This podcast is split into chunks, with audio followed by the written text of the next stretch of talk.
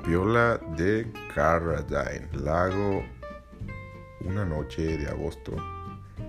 La vuelvo a hacer después de mucho tiempo en solitario. ¿Por qué? Porque en solitario se hacen las grandes cosas. Como de esta manera fue que el gran David Carradine también pasó a mejor vida y logró la trascendencia humana de una forma muy puñetera, digamos. Entonces, el título de este podcast le hace honor a lo que fue su muerte y, hablamos de aquí sobre lo que fue su vida, que fueron las artes, las artes escénicas, las artes marciales, las artes del puñetero máximo, que es el gran David Carradine. La piola de Carradine la hago hoy bebiendo vodka barato de Oxo sabor mora azul con popote. No sé qué tan relevante sea esto para el podcast, pero la verdad es que si hecho el tiempo atrás, creo que la mayoría de estos podcasts los hemos hecho eh, bastante alcoholizados. Entonces, esta noche me toca hacerlo solo y buscando eh, llegar a ese nivel de alcohol donde puedas decir lo que se te la puta gana eh, y ser lo más sincero posible. Porque aquí hablamos de cosas frívolas, aquí no hablamos de qué se necesita para lograr un mejor eh, mundo o cómo resolver este problema de la paz mundial o cuándo se va a acabar el pinche COVID y podemos dejar de, usar, de usar cubrebocas y volver a la normalidad. No, no, aquí no hablamos de esas cosas, aquí hablamos de cosas frívolas, aquí hablamos de lo que se ve en una pantalla de televisión. Les diría que hablamos de música y hablamos de cosas trascendentales, pero esta vez, esta vez vamos a hablar de cine y de televisión, de lo nuevo que ha salido, de tres cosas específicamente de terror. Quiero hablarles de eso. ¿Por qué? Porque se me hinchan los huevos hablarles de estas, de estas cosas. Y voy a hacerlo. Eh, espero les guste. Hace bastante tiempo que no hago un podcast en solitario, así que deberé como ir hacia mis adentros y tener un diálogo conmigo mismo para que esto eh, surja de algún modo con un efecto positivo. Voy a hablarles de la película Don't Break 2, la secuela del éxito de Fede Álvarez, que llegó a cines hace un par de semanas y que pude ver hasta el día de hoy por alguna razón. Les voy a hablar de la nueva versión de Candyman. Eh, esta reinterpretación o secuela directa, yo le diría, del clásico de 1992 con Tony Todd y Virginia Madsen. Esta vez producido y escrito por Jordan Peele, dirigido por Nia Da Costa. Eh, y hablaré más adelante al respecto. Y también hablaré de algo que me tiene muy interesado, que es la décima temporada de American Horror Story llamada Double Feature. Eh, realmente me tiene muy interesado este tema porque esperaba muy poco de ella y creo que creo que va a ser una gran temporada. Pero bueno, ya hablaré de eso más al rato. Entonces, esto es la piola de Caroline. Lo vamos a hacer cortito esta vez para que sea más digerible para todos ustedes. Así que comenzamos de una buena vez.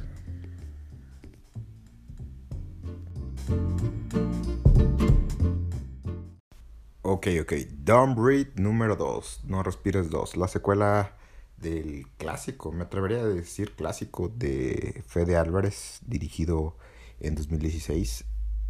Eh, Fede Álvarez creo que hizo bien en, en hacer esa película porque si bien tiene mucho del slasher, de The Collector, de películas como, como Soul, eh, de películas de Home Invasion, porque es una Home Invasion en regla. Creo que más que una película de terror fue un thriller que fue refrescante en ciertos sentidos porque no había algo parecido en esos momentos.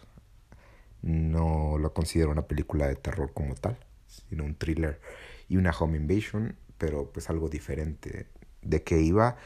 Pues iba de tres jóvenes ladrones que se meten en una casa eh, creyendo tener dinero seguro porque van a adentrarse en la casa de un veterano de guerra que ha quedado ciego pero ha heredado una fortuna porque perdió a su hija en un accidente, entonces fue recompensado por ello y está forrado de dinero y estos eh, tres pendejillos adolescentes eh, o jóvenes ladrones, pues creen que será como robarle un dulce a un bebé. Se meten a la casa, pero vaya giro, este, este veterano es más vivo de lo que pensábamos y va a ir matando uno por uno a estos güeyes que se están adentrando en su casa para quitarle lo que es suyo y sobre todo para descubrir su secreto que tiene escondido en el sótano que es mucho más grande de lo que parece. Entonces la película tiene giros interesantes por ahí, pero nunca me pareció la gran cosa. Juega bastante con el asunto de, de las luces, de la oscuridad, de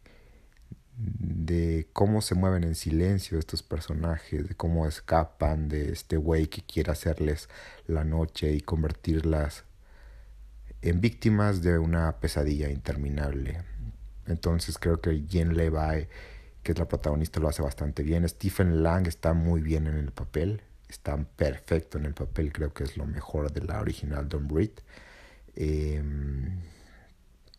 y pues bueno, Fede Álvarez creo que hizo un buen trabajo, pero a mí nunca me pareció la gran cosa. Realmente eh, nunca encontré como esa frescura tan llamativa que mucha gente sí lo encontró. Reconozco que a mucha gente le gustó y le pareció algo súper fresco, pero...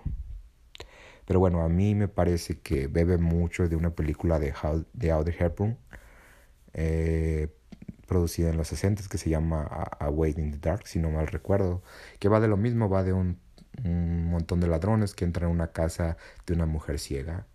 Eh, y bueno, es un thriller, solo que aquí cambiamos a, a, la hermosísima Audrey Hepburn por Stephen Lang, que lo hace bastante bien. Eh, y claro, es un thriller mucho más oscuro y, denso, ¿no? Em, pero bueno, no me parece tan original la, la película original de Tom Brady, valga la redundancia. La secuela eh, creo que llega a destiempo, se retrasó un par de años por la pandemia, pero me pareció interesante en un primer momento porque creo que plantea un poco diferente las cosas. Para empezar, Realmente yo la considero un spin-off, no bebe mucho de la primera, ni siquiera se mencionan los hechos. Nos ubicamos años después con el veterano de guerra este criminal, digamos, interpretado por Stephen Lang, que ahora tiene una hija. Y pues en lugar de atacar a unos ladrones que se meten a su casa a robar, ahora ataca a un par de maleantes que van tras su hija, por alguna razón que no sabremos hasta que se acabe el primer acto de la película. Mm, y hasta ahí creo que se repite un poco la premisa de la película original. No ofrece muchas cosas nuevas. Hasta que llega la segunda parte de la película donde hay un cambio, donde entendemos qué es lo que está sucediendo. Eh, y eso creo que le agrega algo considerablemente bueno. Hay un giro cerca del final de la película, digamos en el último acto, que para mí la vuelve intolerantemente increíble. No se puede creer lo que sucede realmente. Considerando que la primera era una película relativamente realista, esta la vuelve, digamos, Rambo se vuelve ciego y, y hace de las suyas. Em, creo que este asunto de los malos son muy malos, los villanos son muy villanos, eh, la vuelve un poco sosa para mi gusto, pero bueno, hay cosas rescatables como el personaje de Stephen Lang, que no está tan bien físicamente ni actualmente como en la primera, pero pues está bien, es un gran actor. La niña, el personaje que hace eh, esta niña pues también está bastante bien. Los villanos son bastante genéricos y nomás son asesinados uno tras otro. Y este güey, Stephen Lang, sorprendentemente sobrevive a todos y cada uno de ellos. Es como pinche Rambo, Superman.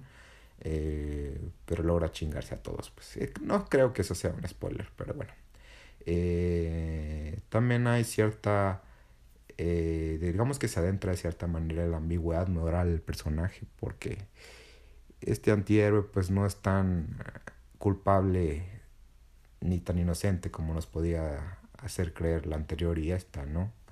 Entonces, creo que tiene ese par de cosas interesantes, pero tiene un giro en la parte final que la vuelve bastante sosa y bastante inferior a la primera. Y miren que la primera no me gustó demasiado, pero ese giro que le meten al final realmente no lo puedo comprar, no lo compro y, y bueno, creo que la película se queda nada más en ser entretenidilla. Eh, no era necesaria, pero bueno, es una buena adición a la saga, digamos. No creo que dé para una tercera parte, pero, pero bueno, es una adición si queremos saber qué pasó con este personaje después de, después de todos estos años. Eh, Fede Álvarez puso a su chalán o uno de sus amigos a dirigirla. Esta vez nada más se puso a escribirla y producirla. Creo que se nota eso en la dirección. Que es pues nada más correcta. Eh, la película es entretenida, es pocho clara, como le llamarían en Argentina, palomera. Y creo que tal vez no, no pretende mucho más que eso y tal vez eso sea lo mejor. El personaje de Stephen Lang es bueno, eh, entretiene de principio a fin. Eh, solo hay que olvidar un poco tus creencias racionales sobre lo que sucede en la parte final. Pero bueno, y así va a ser más disfrutable, digamos. Lo realista se pierde un poco en favor de, de más acción, más gore y más a Stephen Lang matando martillazos, unos pinches criminales. Que eso es lo que todos queríamos ver, creo. O bueno, eso es lo que los fans querían ver. Entonces, entretenida Dornbridge 2, eh, una buena opción si no esperas mucho del cine en general.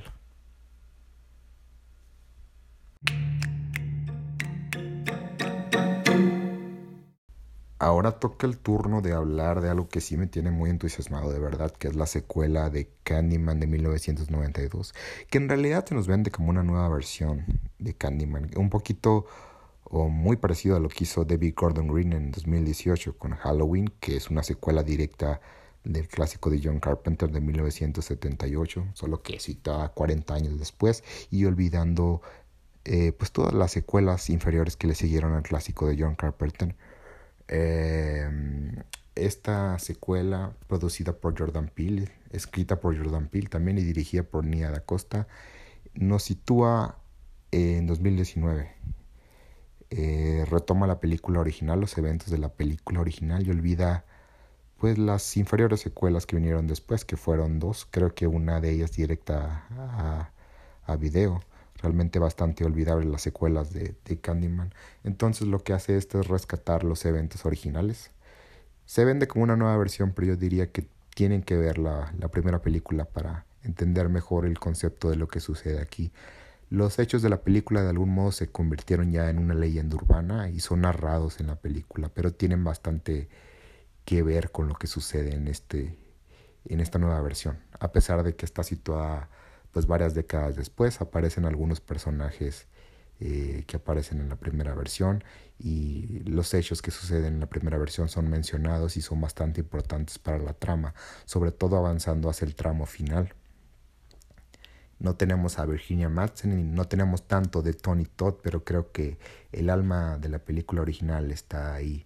Para empezar, creo que el original Candyman es un clásico en toda regla, el que me gustaría defender por siempre. Es una de las películas de terror comercial más elegantes que se producieron en la década de los noventas. Eh,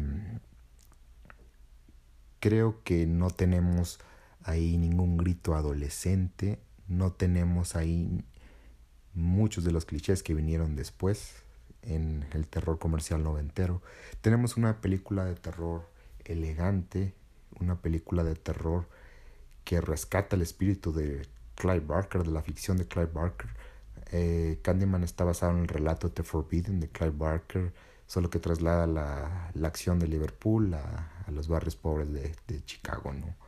Y eh, creo que la película analiza, eh, la película original, claro, analiza bastante bien lo que son los mitos urbanos y cómo afecta a la sociedad eh, de los barrios pobres afroamericanos. Lo hace bastante bien, es una pieza de época que funciona bastante bien para la actualidad. Entonces, Candyman de 1992 es punto y aparte, inclusive con la nueva versión. Creo que tienes que verla sí o sí y sobre todo si quieres ver esta nueva versión es súper recomendable que veas la original. Porque la original, lo adelanto, es superior es superior. Eh, creo que las pretensiones que tiene son, son las justas eh, y es una película bastante propositiva, ¿saben? Bastante propositiva, terror para adultos, elegante, hecho por adultos y para adultos, eh, con el espíritu de Clive Barker ahí, definitivamente. Entonces, Para mí Candyman de, del 92 es una de las mejores películas de terror de los años 90. Tal vez un poco infravalorada incluso. En fin, Jordan Peele eh, se encargó de, traernos ahora una nueva versión ubicada en 2019. Eh, mientras la original se adentraba en los mitos urbanos eh, investigados por dos universitarias que están haciendo su tesis acerca de leyendas urbanas, esta nueva versión nos sumerge en el mundo del arte urbano de Chicago. Es un cambio muy interesante. No nos sumerge nada más en eso, sino que nos adentra también en, el mundo del Candyman, pero algo diferente. No tenemos a Virginia Madsen, no tenemos mm, a Tony Todd en su totalidad, digamos, lo voy a dejar ahí. Pero ofrece cosas distintas, ofrece, digamos, que una redimensión del mito del Candyman eh, enfocada en, en lo social, en una cuestión social afroamericana, digamos abiertamente. Eso es lo que hace la película. Para mí lo hace bastante bien. Ya opinará cada quien lo que quiera.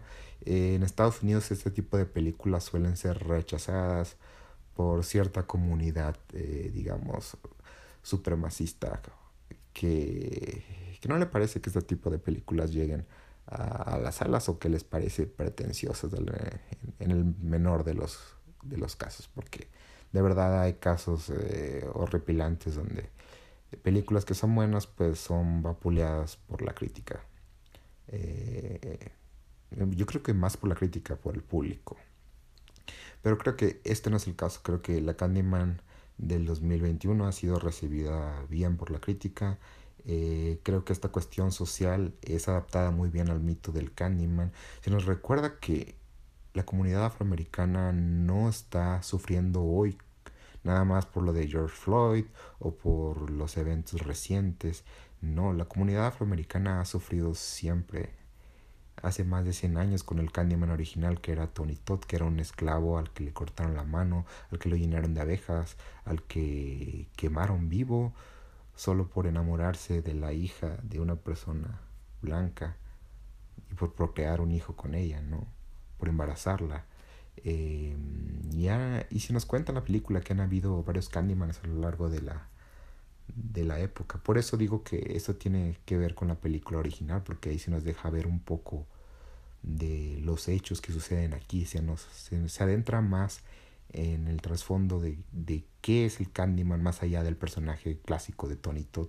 Eh, lo redimensiona de un modo social, que creo yo que lo hace bastante bien. Se ubica en el arte de Chicago, eh, hay muertes más gore, más espectaculares. Em, el ritmo de la película es bastante pausado, creo que va un poco de la mano con la original, pero de algún modo eh, creo que se basa un poco más en, en, la sangre y en este tipo de cuestiones más llamativas para, para una película de terror del nuevo milenio, ¿no? No llega a los talones a la, a la original en ese sentido, en cuestión de originalidad y en cuestión de elegancia, pero sí lo hace bastante cerca. Creo que la película está dirigida muy correctamente, el guion es bueno, eh, y en general creo que la dirección que le dieron a la película, pues en, en, general creo que es bastante buena. Creo que es un clásico eh, como lo fue la, la primera. Tal vez en, en algún momento va a alcanzar el estatus de clásico de culto, no lo sé. No creo que sea el gran éxito en taquilla, no creo que sea disfrutable para cualquiera, incluso para los fanáticos del terror. Creo que es una película que te exige ciertas cosas como espectador, exige ciertas reflexiones que no todos están dispuestos a, otorgar, digamos. Eh, siento que decae también en el tercer acto, un poco como Don't Break número 2. Eh, decae de algún modo, pero creo que creo que no lo suficiente para decir que es mala. Realmente, realmente creo que es una película bastante interesante y, y creo que es de las películas de terror más interesantes que hemos visto en este año. Una buena adición a la saga, una buena complementación a la primera película. Yo creo que si se ven una tras otra. Son como hermanas, ¿saben? Unas hermanas nacidas a casi 30 años de distancia, pero hermanas al fin y al cabo. Eh, no mantiene tanto el espíritu de Clive Barker, sino que lo hace evolucionar a otra cosa, a una cuestión más social. Mientras la primera es más orgánica, esta creo que te avienta todo más a la cara, toda esta cuestión de, del racismo, toda esta cuestión de la gentrificación, de cómo eh, los barrios eh, urbanos donde habitaban afroamericanos pues, fueron demolidos y ahora están eh, habitados por yuppies, por gente blanca que piensa que vivir en ese ambiente es cool y, y de algún modo creo que siendo esta también la primera película de Candyman donde los personajes son, son afroamericanos, agrega, agrega bastantes cosas interesantes que decir al respecto en cuestiones sociales. Es una película de terror social que creo que, que creo que es muy interesante y logra su cometido. Ya juzgarán ustedes ese tercer acto, eh, pero bueno, creo que creo que es una digna sucesora de la Candyman de 1992, que repito, es una de las mejores películas de terror de los noventas y una muy buena adaptación de la ficción de Clive Barker. Y esta pues no se queda atrás, digamos que va un paso adelante, la hace evolucionar para bien o para mal. Y en resumen es una buena acompañante del original. Vean la original, véanse esta y digan qué opinan. Tengan paciencia porque no te da todo digerido, eh, se toma su tiempo, es un ritmo más o menos pausado, pero creo que vale la pena porque Estamos cansados de que todo nos lo den digerido, de que todo sea grito, de que todo sea sangre y, y creo que creo que eso tiene cosas importantes para decir y agregar al terror que parece que ya no tiene mucho que decir en estos tiempos. Entonces, Candyman, de verdad, para mí fue revitalizante verla y espero que lo sea para ustedes también.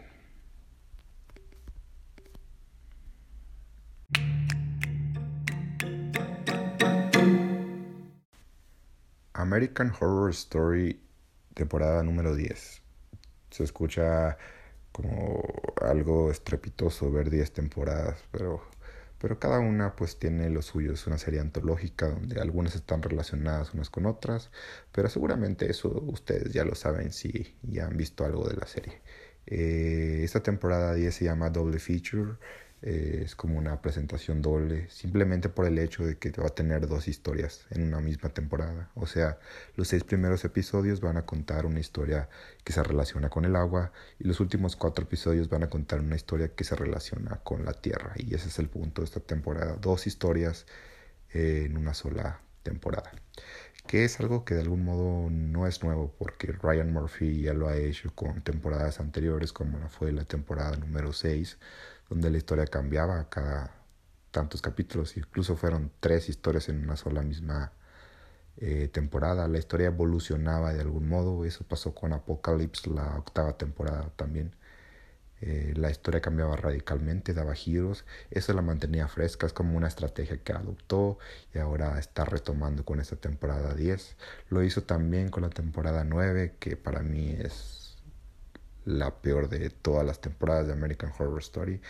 Eh, American Horror Story 1984 creo que es la peor basura que Ryan Murphy ha creado para la franquicia. Y miren que la serie esta de American Horror Stories, donde cada capítulo cuenta una historia en solitario, eh, le sigue muy de cerca, pero 1984 realmente tiene los guiones más horrendos que he visto en las 10 temporadas de la serie. Miren que la he seguido año tras año. Las primeras dos temporadas fueron excelentes. La primera, Murder House, es como un wannabe David Lynch eh, con experimentos surrealistas que funcionan bastante bien, con un humor negro exquisito, con un terror bastante punzante, bastante interesante, eh, único, muy original en su momento, muy fresco. Eh, un clásico por su propia cuenta. Esos 12 episodios que se estrenaron en 2011 para mí eh, son una excelente miniserie. La segunda temporada incluso es mejor. Asylum, que lleva digamos al escenario a Jessica Lange, que en la primera temporada era un personaje de reparto. En la segunda la lleva como, como a la protagonista o le da el peso necesario para mantener una historia situada en un manicomio en los años 60, donde nada es lo que parece y suceden cosas rarísimas, desde extraterrestres hasta asesinos seriales pasando por monjas poseídas por el demonio. Eh, es una locura psicodélica, pero tomada bastante seria, con temas sociales bastante relevantes. Eh, la segunda temporada es incluso mejor que la primera. Esas dos temporadas son bastante interesantes. Otra temporada que me gusta mucho y que a la gente no suele gustarle tanto, pero, pero a mí me gusta bastante la temporada número 5, Hotel.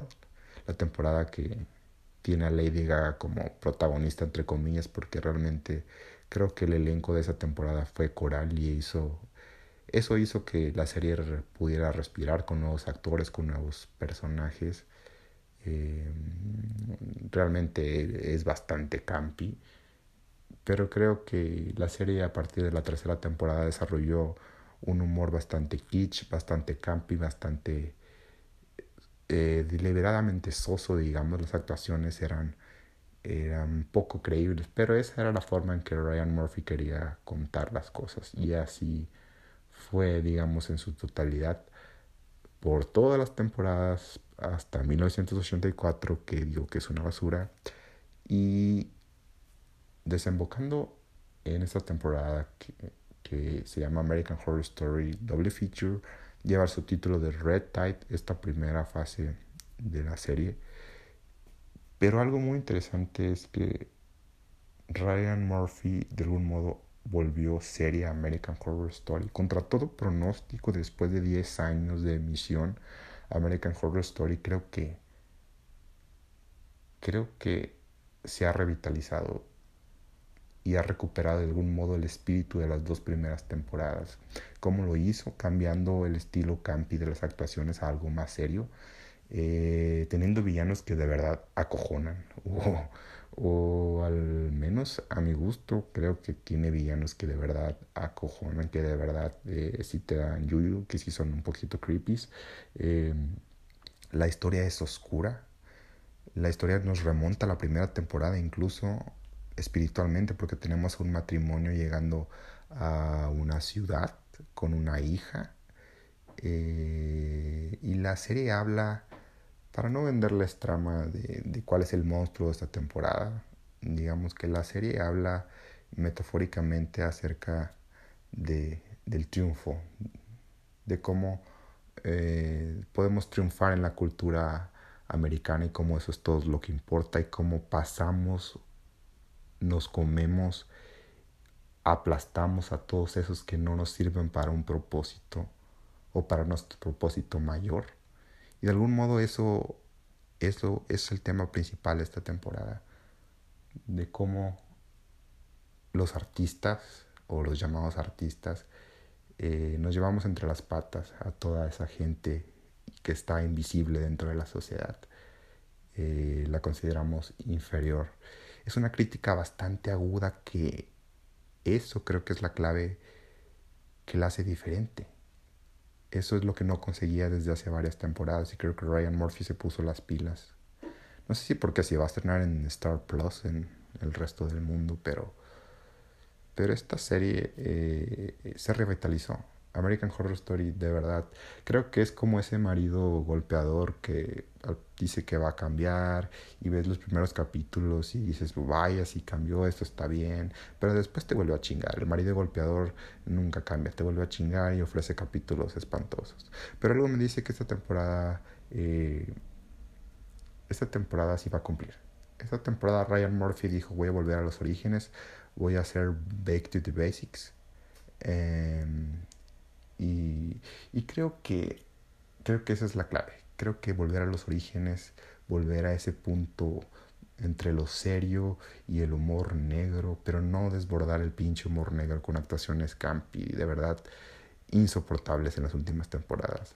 De verdad, la trama es oscura. Los primeros dos capítulos eh, nos presentan un descenso de los protagonistas, pero cabroncísimo que de verdad le, lo convierte en algo muy interesante. Yo espero bastantes cosas de esta temporada de American Horror Story.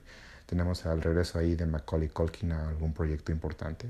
Ryan Murphy siempre sabe con qué sorprendernos y esta vez creo que tiene un material importante, interesante y poderoso que vale la pena seguir. Ya veremos cómo acaba, ya veremos si no nos eh, decepciona otra vez, pero observando estos dos primeros episodios creo que American Horror Story ha recuperado bastante de todo eso que la hizo grande en el pasado y que dejó atrás por muchas temporadas. Incluso actrices como Billy Lurk, como Leslie Grossman, que tenían personajes campis, eh, cómicos, de algún modo ahora son elevados a personajes más serios, les dan oportunidad de lucirse con otros tonos y eso para mí es muy importante me dice primordialmente que Ryan Murphy preparó algo muy distinto para este año y quiero creerle, porque bueno, es una serie que me hizo disfrutar bastante en sus primeros años y en algunas de sus otras temporadas también.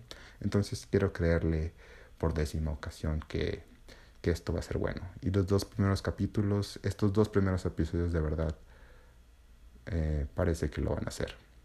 O son un indicio de cosas buenas por venir. Entonces, Vean American Horror Story y ya juzguen por ustedes mismos. Esto fue La Piola de Carradine. Creo que el vodka con popote está haciendo su efecto ahora mismo.